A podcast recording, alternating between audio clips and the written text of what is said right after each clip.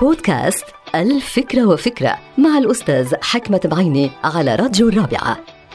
من المهم جدا أن نرسم خطوطا واضحة وإيجابية لكل هدف. نتمنى أنه نوصل له ونحققه. كمان من المهم جدا أنه تكون خطواتنا ثابتة ورؤيتنا واضحة. كل الناس بتعرف بهالشي ومعظم الناس بتسمع عن الإيجابية والثبات ووضوح الرؤية. ولكن معظم الناس ما بيطبقوا اللي بيسمعوه بل يتصرفون باتجاه معاكس للإيجابية والثبات والوضوح. ولهذا يفشل العديد من الأشخاص في تحقيق أهدافهم في حين ينجح الآخرون وبشكل باهر. خليني أعطي مثل جراهام بيل. مخترع الهاتف. هذا المخترع ما قضى وقته في التفكير في عدم التواصل مع الناس بل ركز على تحسين عمليات التواصل مع الناس. كان همه الأساسي هو اختراع وسيلة للتكلم مع الناس عن بعد.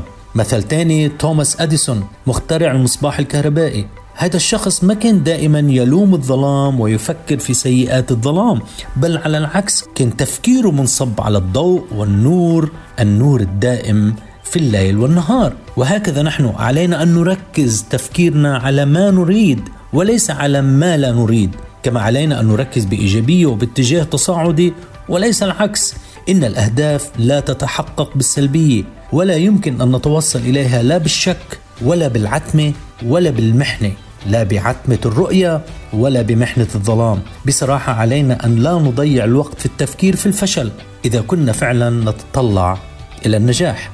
انتهت الفكرة. هذه الحلقة مقتبسة من كتاب الفكرة وفكرة.